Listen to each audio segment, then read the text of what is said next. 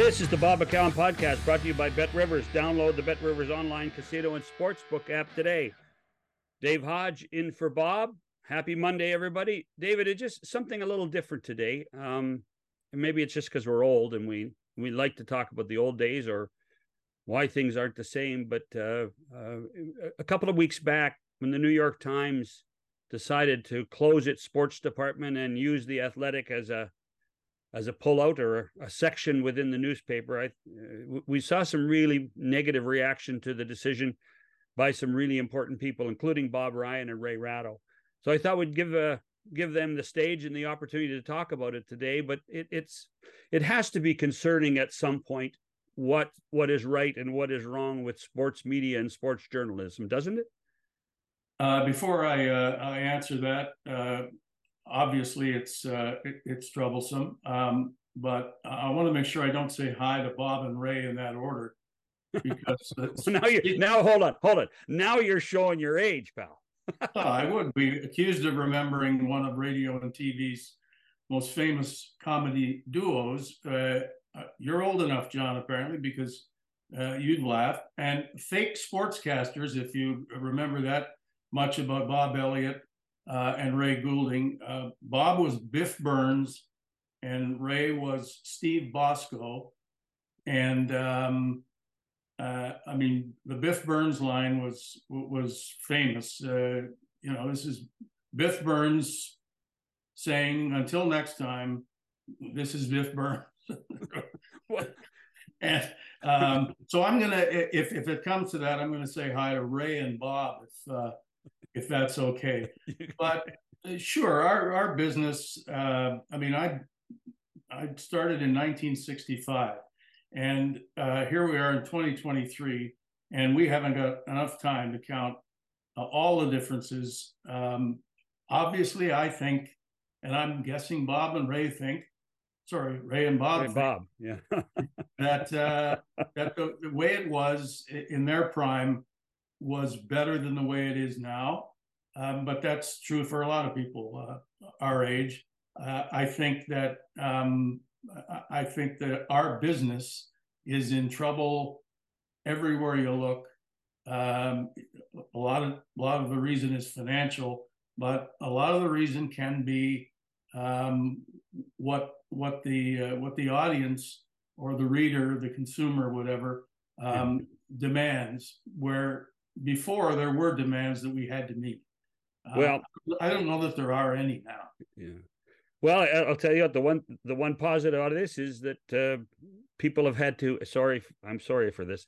People have had to evolve in our industry, uh, and um, which is one of the reasons why a podcast like this can can actually exist with simple, in theory, simple technology.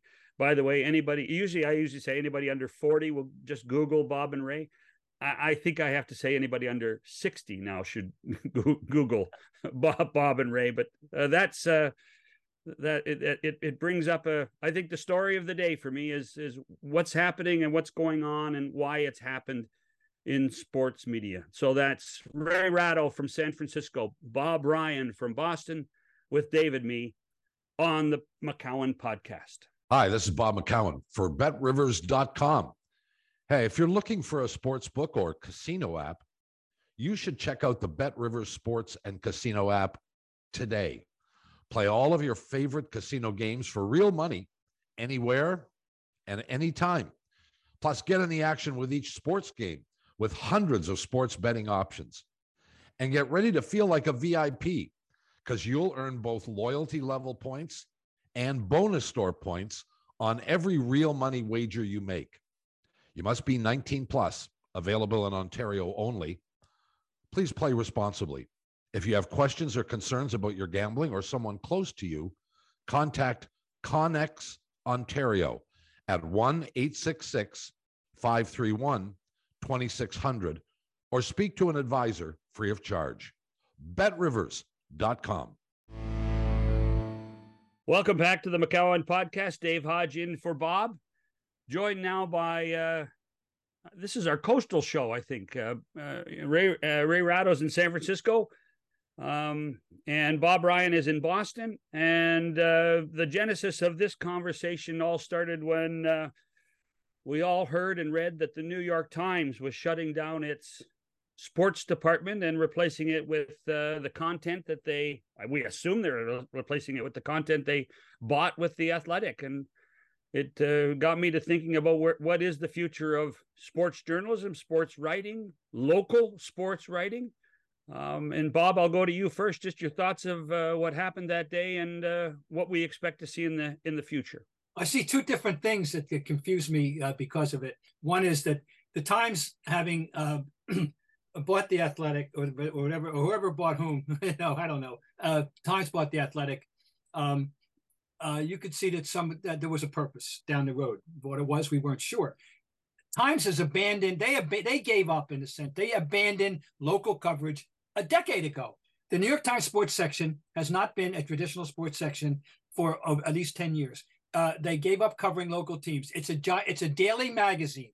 That's all it is and they and they didn't even have a pull-out section except on Mondays. Sports Monday, they they compressed the sports section back in as if it were 18, you know, 78.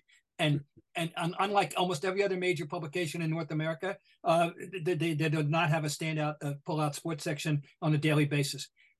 Now, the time, the LA Times, what is this? I don't get it. Right? Can you tell me? Maybe it's a West Coast thing. I don't know. They they sold the presses, and because they sold the presses, the new owners are having a 3 p.m. deadline, hence they can't cover anything after 3 p.m. Um, uh, is uh, what am I missing here? Is, is this an oversimplification or, or is this a, an astonishing reality? What is it? I don't know. Um, astonishing, maybe not, because the San Francisco Chronicle went to a pre-night game deadline as well.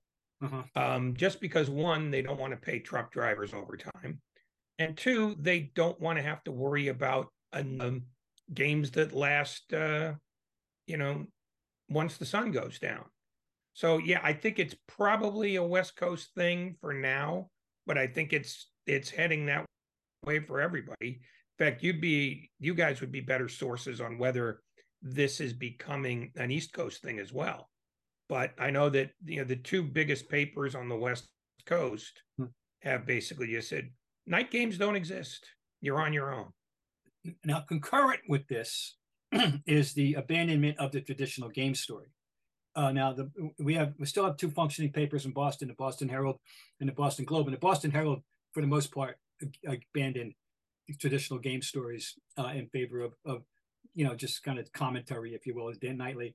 And the Globe um, has pretty much abandoned it too, uh, with observations. You get a little, uh, and you get a uh, a, a, little treatise at the top about the who, what, when, and who, about the game, and then you get observations. You don't get the beginning, middle, and an end, an essay. Uh, I used to when I covered teams, uh, I used to look at stories as a theater critic. I, I, I wanted to tell you uh, what you missed if you weren't there, and and and enhance the experience if you were, if it happened to be something worth enhancing. And uh, with with my glorious prose, you know, and and and my expeditious use of quotes instead of and and uh, that was my concept but that's apparently that's dying everywhere. And I I lament that sincerely because, and frankly, I, I I'm proudest of whatever I may have accomplished in this business. The thing I'm most proud of is being uh, literally literary on deadline, and and uh, nobody has to worry about that anymore. They can just be sloppy on deadline. Nobody cares about about precise uh, writing anymore on sports and, and game stories. Well, uh, first, I would like to thank you for the opportunity to talk about the future. Um, I'm usually remem- remembering the past, and um, I'm the oldest here. Uh, that's my that's my uh, version of investigative reporting uh, to start with. Uh, but following Bob's uh, comments, my love of sports casting, sports reporting was was rooted in the love of the game uh, who won, who lost, and why.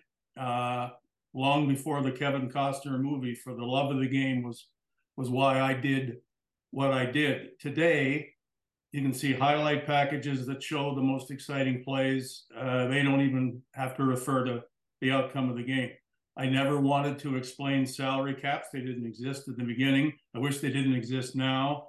Uh, but now that's for a business reporter. I didn't need a law degree to cover sports. Uh, it would help now. Uh, sports talk is now a lot of e-talk. Entertainment reporters do that best. Uh, newspapers uh, may not exist uh, if we can live long enough. Uh, radio, as far as sports is concerned, same thing, but fans are exposed to sports reporting of the best kind in a lot of other ways. And that's, I guess, what we're here to talk about what the future will look like and whether it'll be better than what the past has been for all of us. I guess I guess the thing for me, uh, Ray, is um, uh, why why why has this happened? You you you've witnessed this. You've let, us face it, you've lived it as well. Why has this happened? There are there there are if not more consumers than ever before for sports, but it seems that the the, the soft tissue of what is sports broadcasting, sports journalism, seems to be the first thing that goes. Well, it's mostly money. I, that's a huge surprise as an answer but sports departments are the least predictable part of a, a, newspaper, at least now. And so they're trying to take out the element of whatever surprise happens at night, just because it's more efficient to wrap everything up by 5 p.m. Um, the second thing is that I think most people who own newspapers now are ashamed to own them. And so they look at how they consume sports, which is watch chunks of a game zone if you're a football fan and not have to sit through three hours of whatever.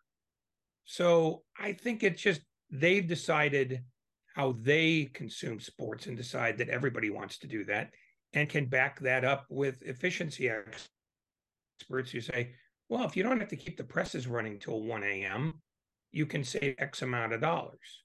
So I think it's mostly that more than anything else because the people who run newspapers now are not people who were steeped in newspapers.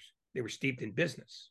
And there is far more money to be made if you don't get if you don't get the broadcast rights in truncating everything as much as possible so that you can be done earlier and nobody's getting overtime. It's you know it, it's the same reason why you know, most places now don't travel regularly with the teams they cover. Mm-hmm. And in some cases, don't cover teams at all.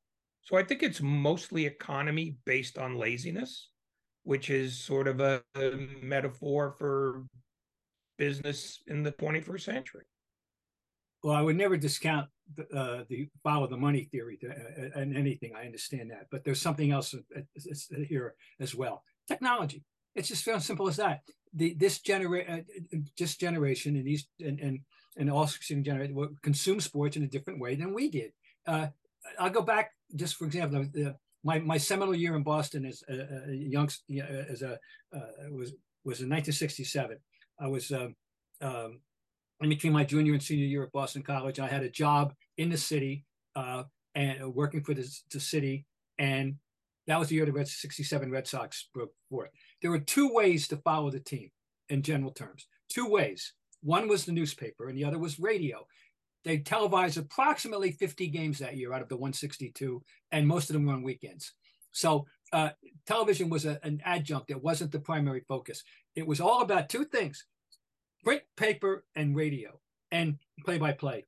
And and print ruled. Print ruled into the 80s. Print ruled into the early 90s. What what what happened? What happened was the internet happened. That's what happened and that's what killed newspapers are killing and has killed them and, and reduced them and, and is changing everything.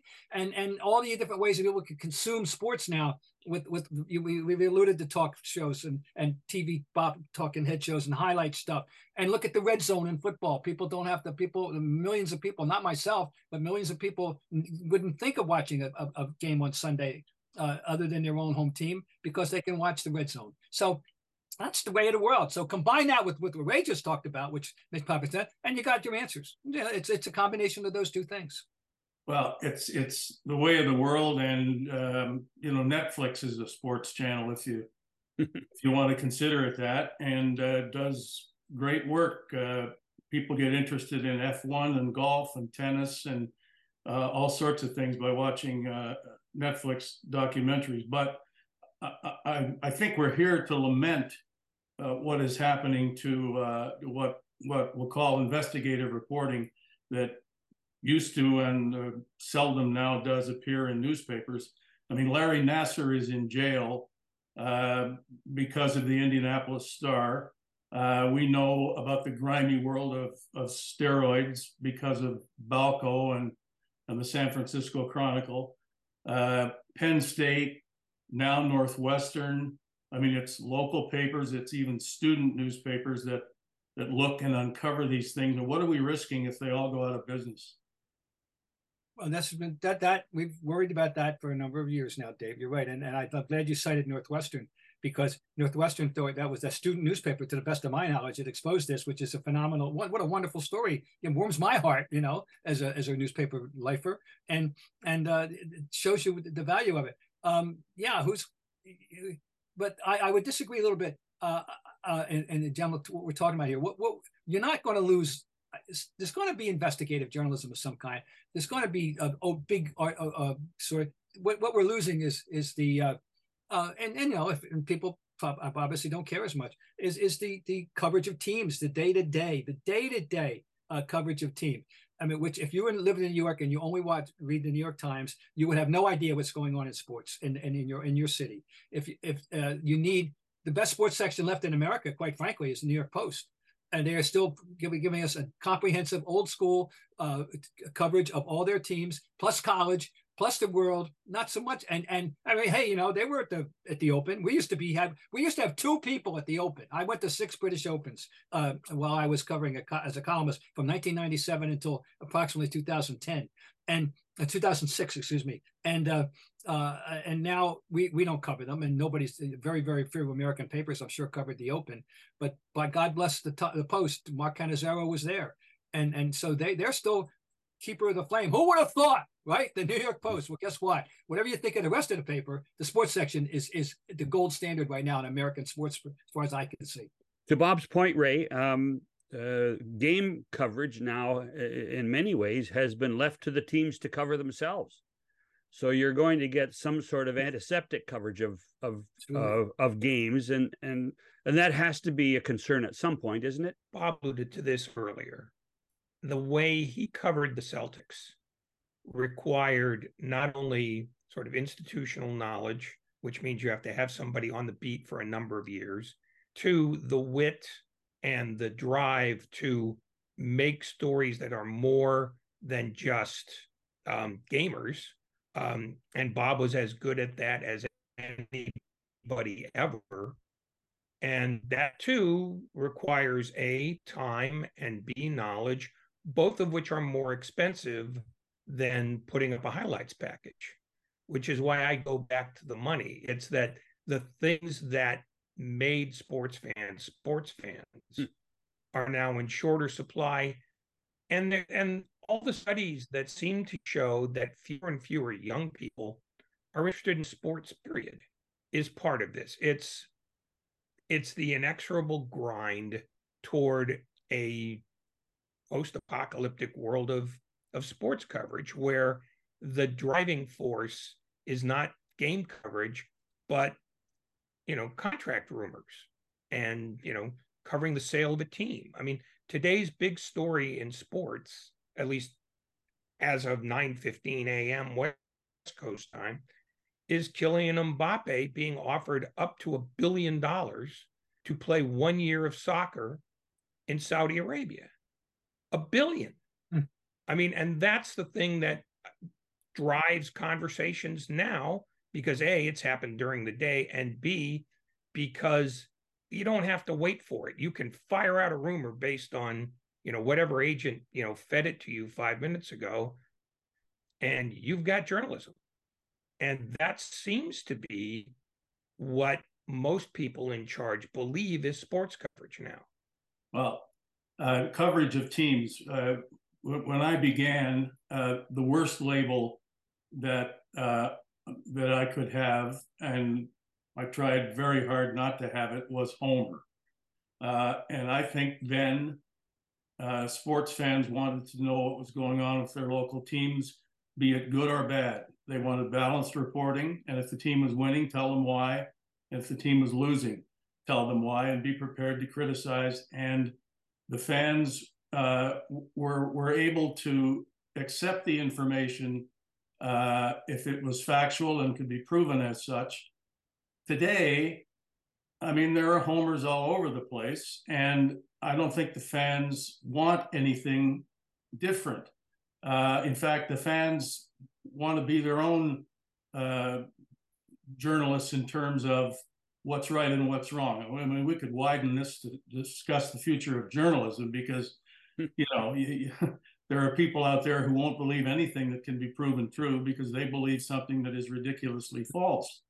Uh, and I think these days, I think I think fans uh, they they want to decide for themselves. They want to be their own journalists. I mean, imagine if our audiences demanded that we believe them instead of us trying to make them believe believe us. I think I, I think it's switched in a lot of ways, and we've got a hard time uh, trying to establish our credibility when before I think it was assumed that we would be credible uh, as long as it was proven that we weren't. Um, I think it's a real difficult time now to give people information that they don't want to hear. well, well, let, but let me ask, like Bob, you know, in in in our hockey world, um, you know, local broadcasts on television, for instance. Um, I mean, Jack Edwards in Boston is one of the greatest homers of all time, and he takes it as a he, he takes it as a, a badge. He thinks it's great. But if you're writing for a paper in Boston or a website in Boston, are you expected to be a homer, or are you expected to be um, fair? Well, I'd like to think that you're expected to be fair. I will say this: uh, the most uh, hot take, the hot uh, item columnist in town is Dan Shaughnessy, and and Dan uh, takes loves to poke fun at at uh, over enthusiastic fans when they, when they're un, unrealistic, you know, kind of thing. I mean, he, he he loves to take shots at what he calls the yahoos, and and they in turn love to take pot shots back at him, claiming that he's 100% negative. Well, he's probably only about you know 69 and a half percent, but but not 100. But but uh, he does. Um, but you're. He because of his approach, um, you know, he has very passionate fans and he has very passionate uh, enemies. And uh, but but he's read. That's he's read, and people, you know, they read him whether they and that that's the key. But um, so I don't I, I don't know for sure. I I know uh, when I you know I, my years were uh, on the beat were from '69 to to '88, and and three different stints of seven, four, and two two and a half years. And uh, see, here's the my, I was fortunate in that my teams that I covered were almost universally good, good to great. I covered, uh, you know, and and uh, uh, so you the, the you it was an upbeat circumstance. It was, and I didn't have to deal with excessive negativity. There were two, really only two bad years out of all those years, and and and um, so it, it, it was different. I think it does depend. If you're if you're stuck covering a a, a terrible team uh, uh, year after year, I don't know what I don't know how that you know wears, but I know I was fortunate in that I, I was writing uh, writing for a clientele that that was getting rewarded by the team's performance, and and it was my pleasure to try to enhance that experience for them. Was that a classic case of shooting the messenger, Dave? When you uh, when because well, when Bob talks about uh, following a uh, a losing team, I, I I don't think anybody followed a losing team better than you did when you were covering the Maple Leafs in the '80s well, maybe more instead of better. I don't know. That's for somebody else to decide. But I mean, the Toronto Maple Leafs, as we all know, uh, haven't uh, won the Stanley Cup since 1967. The Toronto Argonauts of the CFL had a drought that was almost as long before it ended in 1982, I believe. Um, you the Blue Jays have had two World Series titles, but they've had uh, bad years in there as well. Uh, Toronto is not known as uh, as as the city that produces champions, and um, in covering this city for uh, a lot of years, um, I've said more negative things than positive things, and managers and owners of teams have wondered why. And uh, I've said if you want more positive coverage, win more games. Mm-hmm.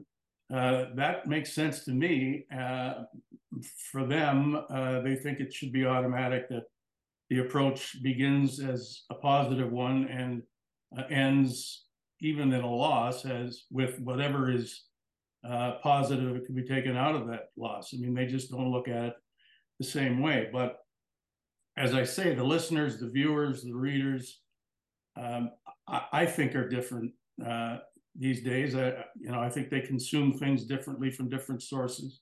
They can be their own reporters if they want. Um, there's a there's a Frank Deford quote that I think uh, fits right here uh, when he said, uh, "Suddenly, pitchers can only go six innings and readers can only go six paragraphs."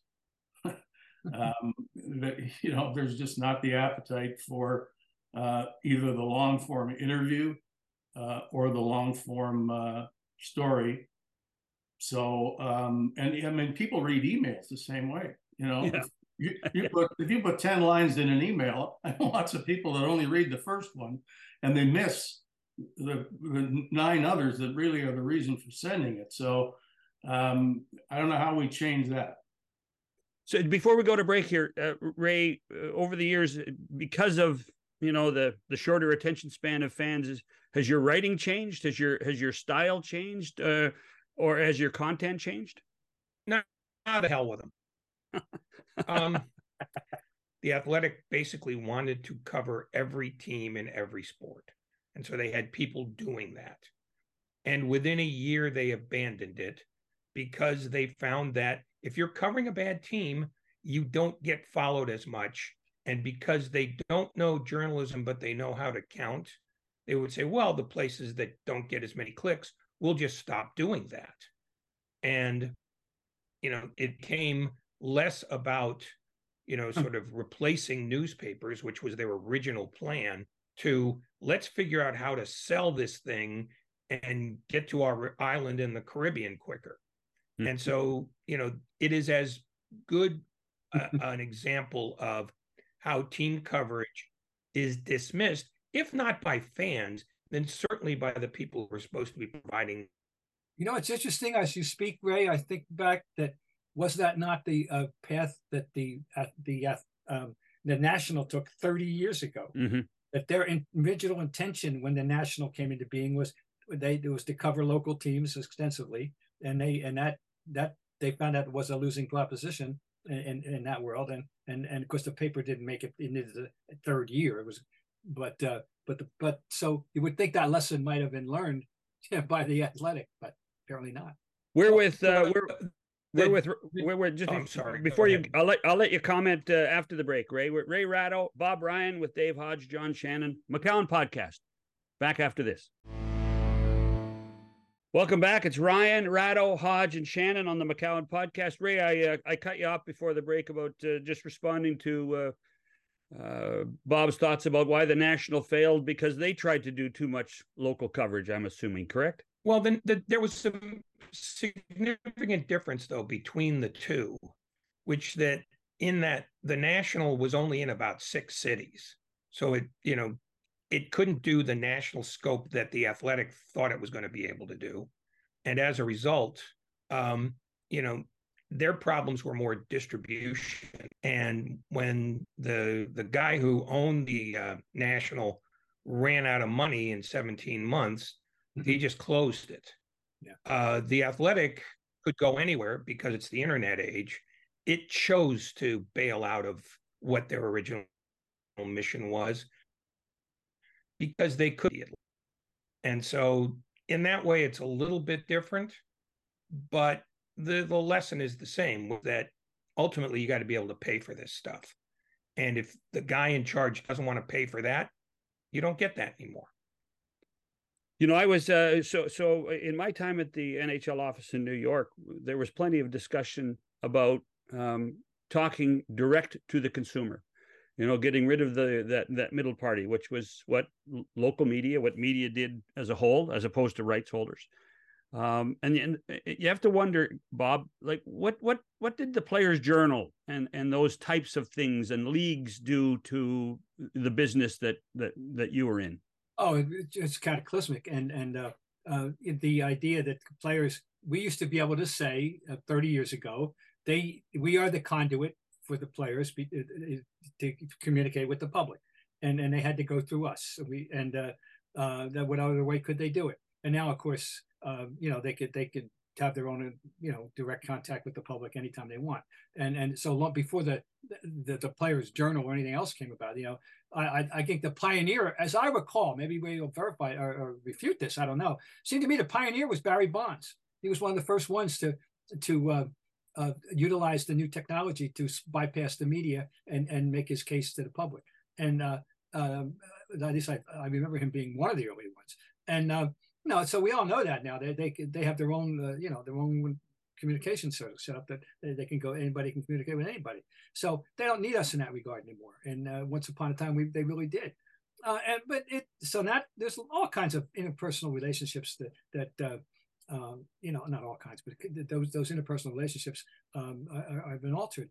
Uh, I, I can't imagine covering a team today the way you know. I'm so grateful. I keep saying, I'll say it for the trillionth time here, gentlemen. I'm glad I did it when I did it, yeah. and as well as where I did it. But I mean it. I can't imagine. I know how it was for me. I know how I cultivated relationships. I know how how you know you did it, and I don't see how you can even do it anymore you know, you're not you're not riding the buses. You're you're not in the locker room for an hour and a half before the game shooting the breeze. Uh, you're not uh, you're not going out closing bars, which I certainly can tell you I did. Um, and and in the 70s particularly, um, it's with these guys doesn't happen. I don't know how you get to know anybody. Frankly, I have no idea. Well, and pl- uh, players don't have to be cooperative, and uh, and many aren't. Um, I mean, there's Marshawn Lynch at the Super Bowl saying, um, "I'm only here so I don't get fined. And um, it's yeah, it's a commonplace for athletes to to say, "I got nothing to say," and it's commonplace for coaches. John Tortorella might as well use the best example um, to say uh, nothing for 20 seconds and then leave. Was it always that way? No, I I I think that all of these people, players, coaches, managers, owners felt that cooperating with the media was part of their job and things were better for everybody if there was uh, at least a certain amount of, of cooperation and not cold shoulders or um, you know outright get the hell out of my face. So that doesn't help uh, any kind of reporting and uh, i don't think that's ever getting better yeah, the teams and leagues have basically cut out the middleman. Um, and you know, again, another business decision. Um, in fact, I saw a rumor that Disney is thinking of selling off ES to the various leagues. Hmm. Yeah, you know, I'm not even going to bother with this anymore. Um, I don't know if that rumor is going to happen because it's every other rumor; it changes a day later. But I think that the idea that sports teams and leagues want any outsiders providing content mm-hmm. is, if not passe, it's getting there. And it's the only thing that's going to change that is an economic cataclysm that forces them back to some version of the way things used to be. And like you two guys, I don't see that coming. Just out of curiosity, a uh, curiosity for all three of you, then, we'll start with you bob.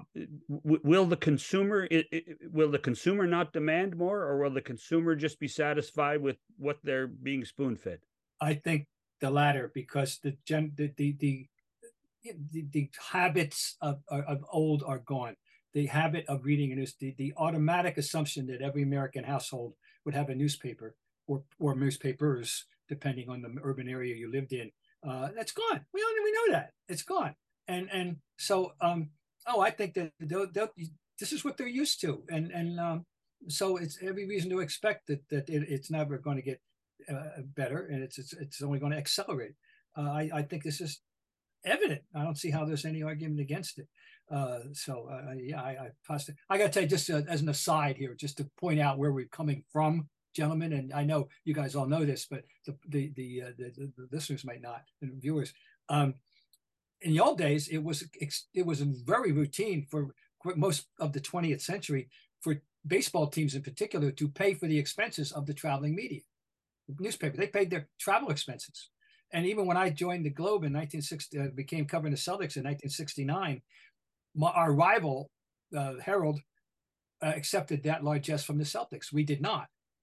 I, but that was still going on in, in, in my time, quote unquote. Hmm. And and imagine that. That's how important they felt it was to have the, the, the media. You know, the, no, first of all, the word media didn't exist. The press, hmm. specifically the printed press. And when you and Ray was talking about, and that's the thing, the, the marginalization over the years, the gradual uh, uh, disrespect shown uh, and and marginalization of the printed press is is is is just so distur- you know it's just so sad you know from from losing our courtside seats in basketball uh, and and and every venue including college uh, and and all kinds of insults uh, you know uh, it, it's it's just there's no there's no interest in the printed press the only thing that matters to them is television and in Boston even the Celtics banished their local radio up into the a corner of the end zone local radio so forget about newspapers. We sit with up. They have. They're stuck sitting with us. How about that? And, and they and they pay to be there. Yeah. So yeah, that, that's where it is here. And, and and actually, in other ways, it's a very enlightened and uh, management, I think. You know, but not in this regard. This is their not at all. But it's not going to change. There's no. I don't see any hope. You know, Ray, Ray, your thoughts on the consumer? Is he is he going to demand more? Or is he just going to take what he's getting? thing they can do, which they so far haven't felt the need to, is to stop consuming. Is don't go to the games, don't the package, don't get the hundred and ninety dollars sweatshirt. And until that happens, there is no impetus for any of the teams or leagues to change anything. I mean, it's the only thing that will motivate rich folks to do something different, which is when they feel like they're a little less rich and I mean the you know the the Charlotte Hornets sold for three billion today. You know, there's still an endless amount of money, so they don't need to worry about coverage. I mean, it, it's it's a it's a minor thing in their world. In the same way that home attendance is now less important than it used to be because most of the money comes from media deals that from the Premier League, which makes money than anybody else. You know, it's not about whether the consumer's happy, it's about whether the consumer will keep consuming. And until that changes, we are on the path we're on. Maybe, uh, maybe I'm here to talk about the broadcast media, you too, John. Um, but consider ESPN since it was mentioned. ESPN films, uh, ESPN 30 and 30 great stuff. I think we would all agree. ESPN layoffs, horribly disturbing. How do you praise a network that is that is clearing its halls, uh, and how do you criticize a network that uh, invests in, in excellent programming? John, what are your thoughts? Uh, well, you know, to me, this goes back to what uh, both Bob and Ray said right off the top of the show is the amount of money you spend on a 30 minute or an hour long documentary um, is it worth it will it drive viewership the bottom line is is that right now the only thing that keeps people engaged are games which is why rights fees have gone up so much. They're they're dvr or depending on what country pvr proof. Uh, they're the only thing left that you can't record to fast forward through the commercials. And that becomes the real reality of what sports television has become right now. Uh, and i it, it's it's the same thing with it. And it goes back it goes back to money and attention span. Those are the things that we're dealing with on a regular basis. Well let me let, let me use the tsn example and for our canadian uh, viewers. And john you know very well what i'm going to talk about when uh, i say that there has been sports reporting at its in my mind all-time best. On TSN. Uh, the name Rick Westhead is well known, I presume. His work on Kyle Beach and the Chicago Blackhawks, the wrongdoings and abuses in Canadian gymnastics, Canadian hockey, Canadian soccer. I mean, nothing short of amazing on a network that depends on all of that uh, for its uh, programming.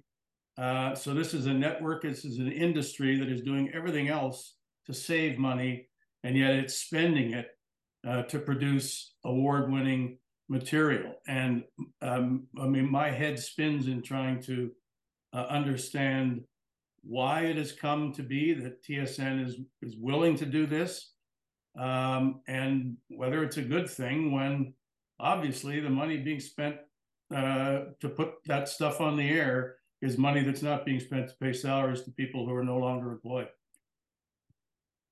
It's it, it's really it really is um, that that for TSN it's really a, a, a juxtaposition when you consider that they're partners with the people they've been mm-hmm. they've been criticizing. Before we uh, let both of you go, uh, I would assume Bob, the biggest story in sports uh, in Boston right now is the ups and downs of the Red Sox. Fair? Um, it's it's that, and uh, yes, and, and it's uh, uh, yeah, the, it's the Red Sox. The Patriots though are still number one in, in the town, and and um, that's the that shift is the great shift of, of my time here in Boston is they're number one, and and the, the question as to whether uh, the the uh, they're, going to have a better offense this year after Belichick messed up the whole thing last year with with the, with his jokes of offensive coordinators, etc. And the other thing is, and this is important, uh, happy 38th birthday, Patrice Bergeron. Are you going to play? Come back and see us next year. That's important here in this town as well. Uh, so uh, yes, but the Red Sox, of course, always, and uh, whether they're going to be buyers or sellers, like, like so many other teams in the middle of uh, that quandary, we're going to find out at the end of this coming week. And and Ray in the Bay Area, um, I mean, I guess it's a finite time period. We're going to talk about the Oakland A's because they're going to be gone soon, and and are, are the Giants a, a, factor, or is it all 49ers? Uh, the A's are an interesting case because as aggressive as they've been at trying to tell people that they're leaving, there's still a feeling in the Bay Area that they will screw up free money and not get the stadium built in Vegas and then have to come crawling back. I don't think that's a logical end, but their failure in trying to figure out how to move for the last 20 years is pretty profound. Uh, as far as the Giants go, they haven't won since 2014. So they've sort of been on the fringes of the playoffs here and there. So they they ebb and flow. The two big stories are are always the 49ers and who their quarterback's going to be this week. And the Warriors and how long their window of opportunity is still open. They are they are one and one A and have been for a while now. Well, as long as guys like uh, Bob and you, Ray, are around, um, it's always fun to talk about the big stories, the future of our business, the past of our business, and what goes on in Boston and the Bay Area. We appreciate your time. You're welcome. Thank Bob, you. Bob Ryan, Ray Ratto, Dave and I will be back after this on the McCown podcast. Welcome back to the McCown podcast. And I have waited a month to say this. Look. Six weeks, Shannon. Stop. Just stop. Just be quiet. Wait till you're talked to, okay? Okay. Wait. Look who the cat dragged in. Thank you. Robert McCown. How yeah. are you, Bob? Well, I got dragged in, that's for sure. I I know my voice isn't hundred percent yet. I just hope you can understand most of what I have to say. Hello, Hodge. How are you? I'm uh, I'm well. I'm uh, I'm thrilled to see you here. I'll be even more thrilled when I see you here every day. Me too. I'm not part of this anymore because my I mean my days are busy and I thought my busy days were done. But here we are. I'm helping out uh, because uh, John asked because yeah. uh, you have asked, and um, it's it's it's a pleasure for as short a time as possible. now that I we can hear your voice and see see you uh, see you smile. Well, thank you very much for all you've done for us. You know, it's much appreciated. Wasn't anticipated, but it's appreciated. What have you been through, Bob? Well, this is a horrible thing. Um, anyone who's had a stroke at any point, and I know a few people who have, I didn't appreciate how difficult it was, and I know it's it's different for everybody but um, I had two strokes, and uh, Shannon, you were, I think, the first person to come and see me in the hospital mm-hmm. about two weeks after my first one. I hope you can appreciate the big difference in me over the last month. I couldn't talk at hardly at all when we first met, and I certainly couldn't walk. And now I'm walking with a cane, and my speech is so much better. It's not perfect by any stretch, but I try, I'm trying, and I have uh, speech therapy every day, and uh, physical therapy a couple times a week. So there are people still helping me try and get through this. So uh, it, it, it, it tell you know I, I, remember sitting with you. I think one of the second or third times I was at the hospital, and you you said to me, "We've got to say something on the air. We've got to tell people what's going on." Because we had basically said you were on injured reserve for the first right. two two weeks. I remember. And, and I said to you, I said, "No, it can't come from me. It has to come from you." And so you and your son Mike wrote something uh, for Twitter that afternoon. Right. And the reaction, Bob, I, I got to admit, I knew the reaction was going to be huge, but it even shocked me how positive and how large the reaction was. It's been unbelievable. Yeah. John. I got 1.3 million responses to the Twitter. And uh, that's, I don't know, that seems like a big number to me. but wait, what I've also had is so many phone calls and tweets and and uh, uh, uh, you know emails from people we all know across North America who have said very nice things about it, about me, and or about you know hoping I get better. And I'm so appreciative. I must tell you, it's been unbelievable. Well, Bob, when you get back uh, permanently, will you be uh, warm and fuzzy and kinder and gentler? I sure as hell hope not. no, there's not not a damn thing. There's no chance of that happening, Hodge. Uh, my, you know, a lot of what has happened to me has been new, but one thing that the stroke didn't really affect was my brain. My brain knows what to do. It just has to teach my body how to do it again. So I'll be as curmudgeonly as you like and as always, you know, Shannon's laughing. I guess he knows I'm I'm still that way for the most part. But I'm so appreciative of all the help I've received. It even you know at the hospital too. It's been unbelievable. Okay, so really you've been you you you've been a viewer now. You've we I know you've been sitting on your yep. sofa watching. What do you think of your baseball team? Um, not much to tell you the truth the offense has been horrible. And uh, I can't believe that they can't fix it. The ability to hit with runners on base has been zero. And uh, it's so frustrating. I didn't even watch yesterday's game. I was so frustrated with the team and their performance, especially in Seattle. And did you get up early and uh, watch the golf yesterday? I did a little bit. Um, it wasn't great to tell you the truth.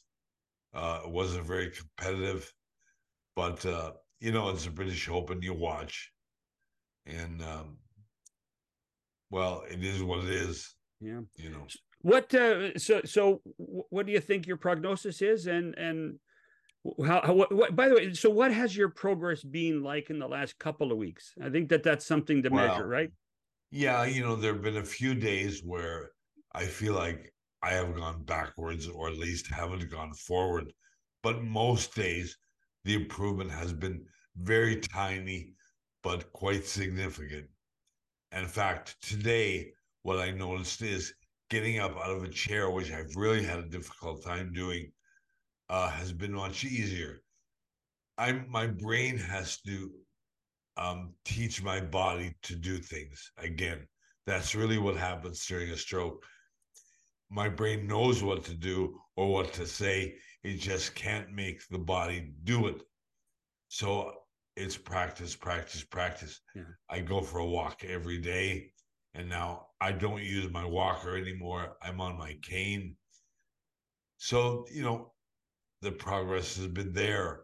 It's just really, really slow and very, very frustrating. And I can understand how many people have in the past you know, given up on their rehab.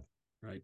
Well, I tell you what, I, I, I know I speak for whether it's 1.3 million or hundreds of thousands of people. It's great to see you. It's great to hear you. Well, thanks for having I've me. I've seen I've seen progress, and uh, we might have you back on one day. I well, think I'd the- love to. your time on the injured list is short as far as I can see. Uh, Well, it's been six weeks so far, Dave. yeah, Um, short from now till I'm no longer here. I hope I hope that's the case. Not that I don't love you, I do, but uh, I really would like to get back on it full time. I just want to get better and have a better voice and be able to communicate. And I mean, ask questions too. What I don't know is whether my brain will let me do that. Yeah. Well, it's uh, it's great to see you, Bob. Thanks, Th- boys. thank- Thanks thank so you. much. Thank you for coming on your own show. Yeah. thank you for keeping it going. I Well, know the numbers have been pretty good. We're doing so okay. I know you've done a good job. Well, we're missing you, pal. We're missing Thanks, you. Trust buddy. me. Okay. I love This you. is- Bye bye. How This is the Mc- McCown podcast for a Monday. We'll talk to you tomorrow. John Gibbons is on.